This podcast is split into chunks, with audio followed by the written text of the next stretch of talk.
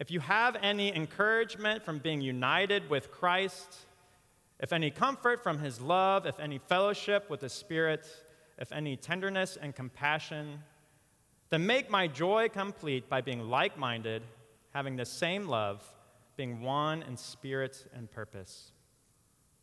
Do nothing out of selfish ambition or vain conceits, but in humility consider others better than yourselves. Each of you should look not only to your own interests, but also to the interests of others.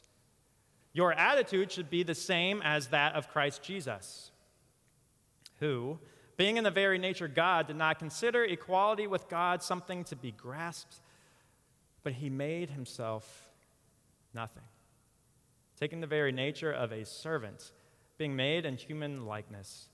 And being found in appearance as man, he humbled himself and became obedient to death, even death on a cross. Therefore, God has exalted him to the highest place and gave him the name that is above every name, that at the name of Jesus every knee should bow, in heaven and on earth and under the earth, and every tongue confess that Jesus Christ is Lord, to the glory of God the Father. Let's pray.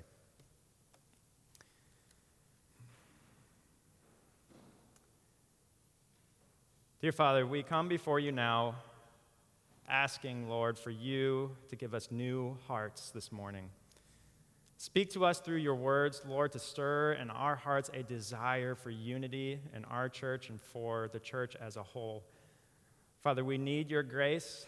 Our hearts are rebellious against you and your ways, and Lord, we need your grace and mercy to reorient our hearts towards you and to the life and the church that you are calling us to live.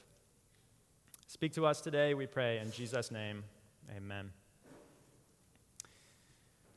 So, this morning, you might look around and think, something's different this morning. Something's missing. Well, you're right. Our youth group. Our youth group is missing, and a handful of adult leaders are away right now on our youth mission trip, as well as Pastor Mike. So, yes, it feels different. It feels like something is, is missing. Sunday morning worship just doesn't feel the same without our youth group. Now, this is something our youth group does every year. It's something they are committed to as part of who they are. Mission trips are always one of the highlights of the years for those who goes on them. They can always look back to that mission trip and see ways that God worked in and through them on those trips. I remember going on a mission trip myself when I was in my church youth group growing up back in, in Troy, Ohio. And one year, we were all super excited about that year's mission trip. And for some of us, we probably weren't excited about that trip for the right reasons. Because our youth pastor, we were all excited because our youth pastor announced that for that year's mission trip, we were going to West Palm Beach, Florida. So we were all like, I'll go, I'll sign up for that one. You know, we didn't even know what we were doing. We didn't care what we were doing. West Palm Beach, I'll sign up to go there. So I signed up to go. You know, probably not for the best reasons. But the thing that was so memorable about that year's mission trip was the amount of challenges and hardships that we faced on this trip. The day before our trip, our youth pastor went to pick up the trailer that we needed to haul all of our supplies and gears all the way down to Florida. And when he showed up to pick up the trailer, no trailer, no reservation, nothing. Here he was, a day before the mission trip, and no trailer, no means of hauling all of our supplies and gear down. But thankfully, in God's providence, he was able to get a trailer. We were able to set out on our trip as normal. Then on the way down, we saw things that I still, to this day, have, have never seen. We're driving down the highway, and on the other side of the highway, there's a, a tanker truck in flames. And as we're driving past, we're thinking, what are we supposed to do here? Should we even be here? Is this safe? I don't know. And then later on, as we're driving down the highway, right in front of us, we see two cars collide, go into the wall, and a car flips over on top of it. And we're just so shocked, and thankfully everyone was okay. And then when we got down there, just one thing after another, hardships, challenges continued to come. I got poison ivy all over my hands and my arms, was just totally miserable the whole week. Some of those on the youth group got sunburned so bad they couldn't even leave the room the whole entire time. And my friend, he decided that it would be a good idea to do a sailor dive into a four foot pool. So naturally, he ended up in the emergency room. I mean, it just seemed like there was just one thing after another with this trip that was hindering us from keeping our, our minds and our hearts on our, on our purpose for being there in the first place. Now, I've, I've decided to save this story until when Mike is already away on the mission trip where he can't hear all these things, you know. But Mike knows, right? Mike's aware of all the challenges that could come when leading a team on a mission trip. The challenges that are constantly pulling the hearts and the minds of those on the team away from their purpose of being there in the first place. You see, this common experience that happens on youth mission trips like this of distractions and challenges that pull our hearts and our minds away from our purpose. It's often the same thing that happens in the church today. The church today is so fractured and divided because we have forgotten that we have a purpose. Rather than setting our minds and our hearts on the purpose and the mission that we have been given, we get wrapped up in our differences, our own interests, and our own personal agendas. And what happens is the church becomes a place that's fractured, divided, and where we're just simply trying to tolerate one another. And that's not what the church is to be. So, as we look at Philippians 2 this morning, we're going to see that the church is to be a body of like minded believers united together with Christ as we imitate his humility. We're going to see this in three ways. First, we are to set our minds on unity. Second, we're to set our hearts on unity. And third, we are to set our purpose on unity. Let's first look at verses 1 through 2 to see how we are to set our minds on unity.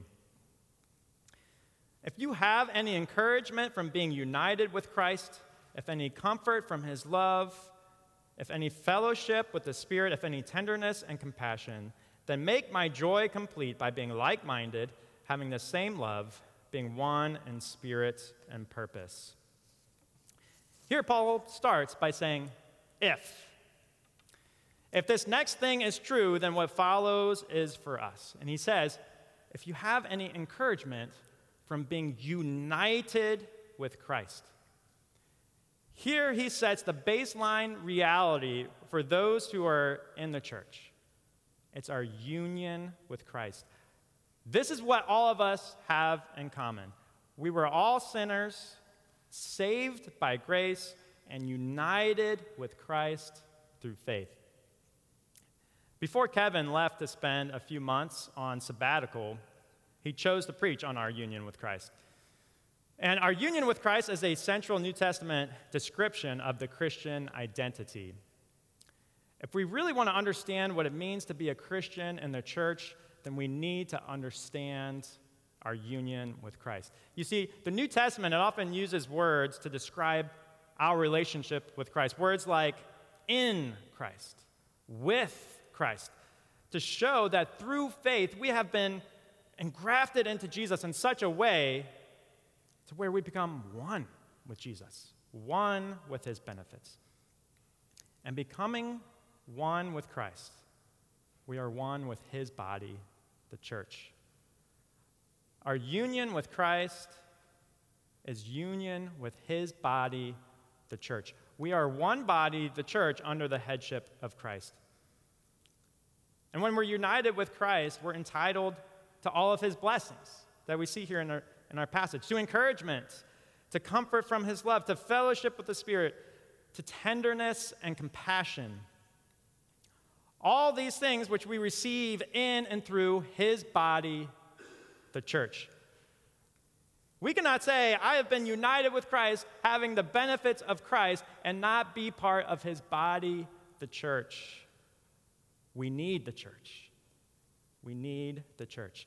And here Paul says if you are part of this body, the church, receiving these blessings that Christ gives to his church, then, verse 2, make my joy complete by being like minded, having the same love, being one in spirit and purpose. Here, Paul essentially says the same thing in three ways set your minds on unity.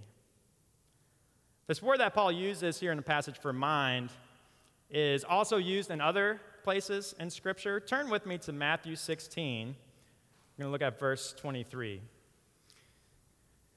Right before verse 23, we have Peter's confession of who Jesus is. And Peter gets it right. Then, right after Peter's confession, we have Jesus predict his death. And in verse 22, Peter, hearing Jesus predict his death, says, Never, Lord. This shall never happen to you. And then in verse 23, Jesus turned to Peter Get behind me, Satan, for you are a stumbling block to me. You do not have in mind the things of God but the things of man. We see here the same word that Paul uses in Philippians 2, this word mind. See, Peter has his mind set on something other than the things of God. And because of that, Jesus rebukes him. The reality is, what Peter does in this moment, it's the same thing that all of us are so prone to doing. Rather than setting our minds on the things of God, we set our minds on our own concerns, our own agendas, our own personal gain, our own idea of what needs to happen. And if the church is full of people who set their minds on their own interests rather than the things of God, the church will be fractured. There will be divisions, there will be disunity. I mean, isn't this, isn't this exactly why there are so many divisions in the church today? Isn't this the reason why the church is so fractured and divided? Because people have set their minds on the things of man rather than the unity that God wants to see in his church, rather than the things of God. One of the sports that I played growing up was basketball. And when I was in high school, our homeschool group decided to put together a basketball team, and I was recruited to join the team. So, our first year, we were terrible. We were not very good. But as the years went on, we got better together at working as a team, and we got some better players. And one year, the dynamics of the team really changed as we got a new player on the team. Now, Isaac, he was a really good basketball player, but the thing about Isaac was that he had his mind set on how we were going to win. For him, rather than working together as a team to run the plays that our coach was calling, his mind was set on scoring himself. So he would often ignore all the other players and he would drive into the middle into about four defend- defenders and try to jump up and shoot this elaborate shot. And I'd be over on the sidelines, wide open, just like, I'm wide open. I've got a shot. What are you doing? You know, and I'll admit that there were times when it worked. He was a really good basketball player, so sometimes he could score. But overall, that's not a good plan. That is not a good game plan. That's not how you win games. See, when one player has their mindset on their own goals, their own ideas, what happens? It fractures the unity of the team. It creates resentment, bitterness, jealousy. It fosters a divided team culture rather than a unified team culture. You see, good coaches know that if they want to have unity on their teams, then all the players have to set aside their own agendas, their own goals, and set their minds on the same game plan. You see, and it's when the team all sets aside their own agendas, to be united in their game plan. See, that's when the teams really flourish. And that's where you see teams working together well. You see, the reason why the church is so divided is because we have set our minds on the things of man rather than the calling that we have as a church. And Matthew, he left his church with a purpose go and make disciples of all nations of people from every background, every nation, every political conviction, every tongue. The purpose of the church is to be a place where we are united together in mission to go and make disciples. Imagine a church where the rich invite the poor to have a meal in their home, and they're smiling and laughing together. Imagine a church where two people from opposite political convictions are sitting at a dinner t- table together, humbly listening to one another, and at the end of that conversation, they actually embrace one another. Imagine a church full of children from all ethnicities, all backgrounds, all walks of life running up and down our hallways in our church together. If we want to see a church that is this beautiful, we all have to set our minds on the things of God. We must set our minds on unity. We must make unity in the church a higher priority than our own agendas. You see, setting our minds on unity is not enough. We have to actually want it. And as we look at the next verses, we're going to see that we are to set our hearts on unity. Look with me at verses 3 through 4. Do nothing out of selfish ambition or vain conceit, but in humility consider others better than yourselves. Each of you should look not only to your own interest, but also to the interests of others. Here in these verses, Paul begins to get at what is at the heart of unity. It's do we really want what is best for others in the church? Or do we really only care about our own interests, our own concerns? See, Paul is encouraging us to look inwards and look at our own hearts and ask ourselves do we really want what's best for those in the church that we would actually be willing to set aside our own interests to care for them? Now, I think here we all need to be honest with ourselves in a moment and recognize that this should be convicting for all of us. Because the reality is, our, our hearts want what's best for us. And when it comes time to make a choice to set aside what's best for us, to do what's in the interest of others, we don't want to do what's best for others. We want to do what's best for us. We want to be comfortable. We want the easy path. We don't want to change our plans. Paul, here in these passages, he's exposing the reality of what's in our hearts. In our sinful hearts, we really don't want what's best for others if it means giving up our own interests. So we need to acknowledge that. We need to acknowledge the sin in our hearts, and we need to seek forgiveness and ask Jesus to give us a new heart, to give us his heart, a heart that yearns to be united with others. Now, Paul, here in these passages, he doesn't say that this means our own interests are not important. He doesn't say that we should never be concerned for our own interests. What does he say? He says you should look not only to your own interests, but also to the interests of others. You see, this is a fundamental identity of the church. It's a community made up of individuals who don't just think of their own concerns. It's fundamentally a community whose hearts are oriented towards others. Henry Nouwen once said, Community is first of all a quality of the heart. It grows from the spiritual knowledge that we are not alive for ourselves, but for, for one another. If we have been united with Christ, then we have been united with his body, the church. And the identity of the church is a community who's alive not for ourselves, but for one another. Is unity in our church something that you actually want to see?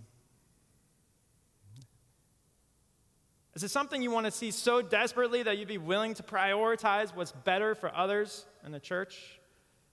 Do you want it enough that you'd actually be willing to make sacrifices to see this happen. If we want to be a church that is united in our purpose today, in order for the church to be a place where people in this world can look and say, How is it possible that those two people could be friends? We have to be a community whose hearts are oriented and set on unity. One of the things that our hearts actually need the most to grow and wanting humility is to see examples, to see examples of those who've given up their own interests for the sake of others.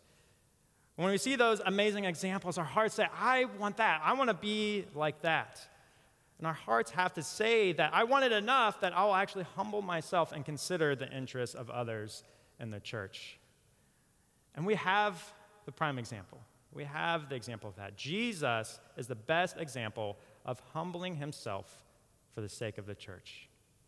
And this is right where Paul takes us next in our next verses, where we see that we are to set our purpose on unity. Talking about unity in the church, he then says in verse 5 Your attitude should be the same as that of Christ Jesus. So, what we see here in these next verses is an example for what each of us in the church should imitate. And what pattern, what pattern does Christ set that we are to imitate? Well, the first thing we see is Christ's humility. Look with me at verses 6 through 7 who, being in the very nature God, did not consider equality with God something to be grasped. But he made himself nothing, taking the very nature of a servant, being made in human likeness. Jesus, who is there in the very beginning, who spoke the world into existence, made himself nothing, became man born as a baby in a lowly manger around animals. There is no greater example of humility, and Paul says this should be our attitude. Each of us should follow Christ's example of humility and be willing to make ourselves nothing. And we see Christ's example of, of humility that he sets as a pattern for us to follow. But we also see that his humility had a purpose. Look with me at verse 8. And being found in appearance as man, he humbled himself and became obedient to death, even death on a cross. Jesus had a purpose, a purpose in which his response was humility. And that purpose that he had was to die on the cross to die on the cross so that all peoples from all backgrounds, all nations, all tribes, all tongues could be united together with him as one body. We are to follow Christ's example of humility, which was in response to the purpose he had. We have a purpose as a church to be united together as we go and make disciples of all nations, all peoples. We're to set our purpose on unity in the church. The story of Christ humbling himself with the purpose of giving up his life to save sinners, it's a story that captivates our hearts. And it's the reason why some stories we hear move us so deeply. One of these stories for me is a story called No Man Left Behind. This is a story that was shared by the podcast This American Life. Now, the story takes place somewhere that is a nightmare for most of us, but for some people, a paradise. It takes place in an underwater cave called Bushman's Cave in South Africa. Now, at first glance, it just looks like a puddle. The opening just looks like a puddle. But there's a small slot that goes through to an underwater cavern that descends to around 1,000 feet. Now, to give you some perspective, the Eiffel Tower could stand on the floor of the cave, and the top tower would, would just about be coming out of the water. So, to deep water divers, Don Shirley and Dave Shaw, this place was a paradise. So, Don and Dave, they decided that they were going to take on Bushman's Cave. Now, these type of dives would take months and months of planning because at those depths, anything could go wrong. So many things could go wrong. It was a place where only the most experienced divers could descend. So, dive day came, and Dave went in first, followed by Don. And as they plunged into the depths of this underwater cavern, it was so dark that Don describes the dark as eating the light from his flashlights. So Dave made it to the bottom, and there's nothing to see but his light shining in the blackness. Then suddenly, he saw something in front of him. His light caught the remains of Deon Dreyer. No one knows exactly what happened to Deon, but a decade earlier, Deon was diving with the team, and after they had all returned to the top of Bushman's Cave, they realized he wasn't there. Deon didn't make it out alive. So, as Dave was there looking at the remains that were still in his wetsuit, stuck in the silt on the bottom of that cavern, Dave tried to remove the body, but it would take far too much work, and at those depths, it was far too dangerous. So, Dave had to leave Deon's body there in the bottom of that cavern.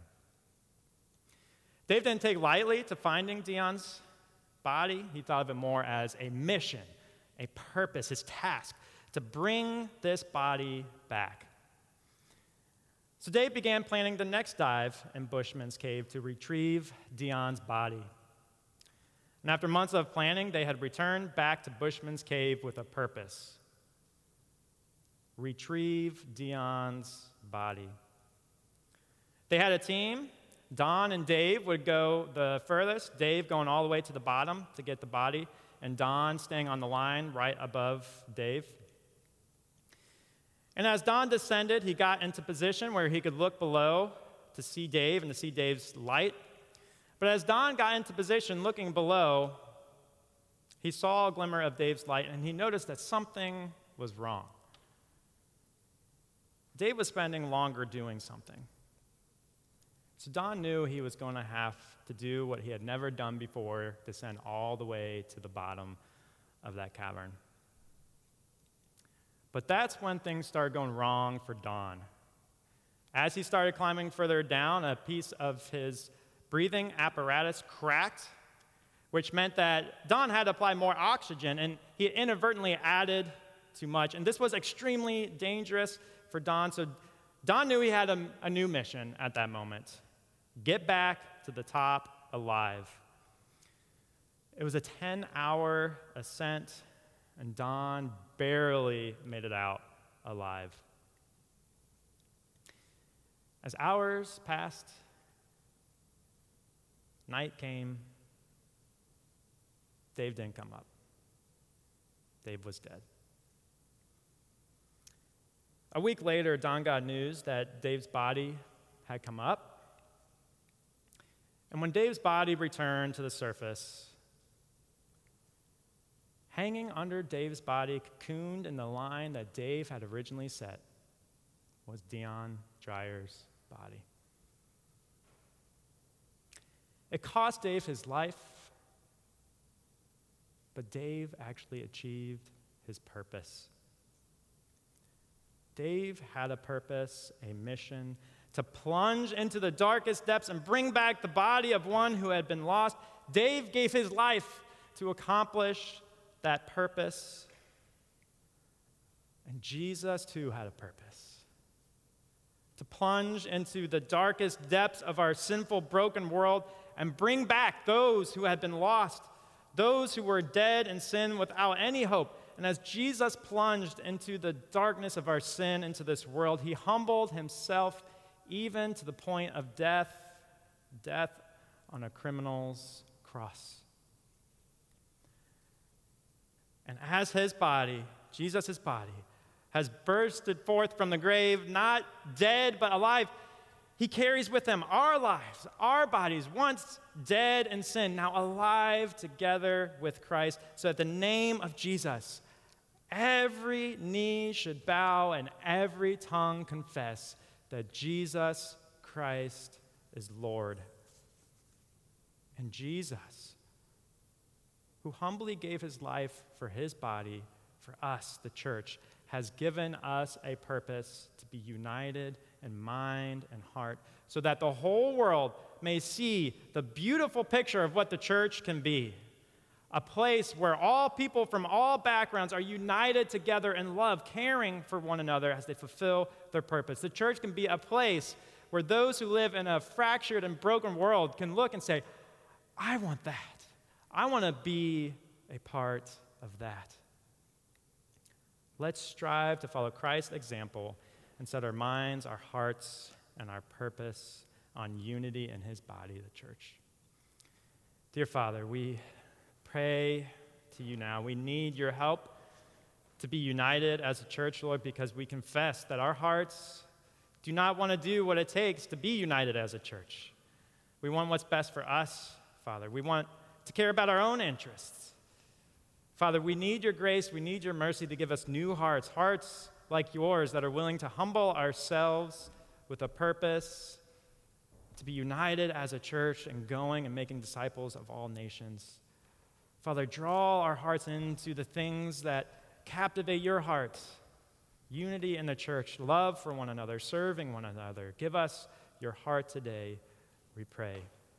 In Jesus' name.